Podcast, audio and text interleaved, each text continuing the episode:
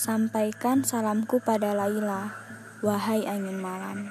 Katakan, aku akan tetap menunggu hingga ajal datang menjelang.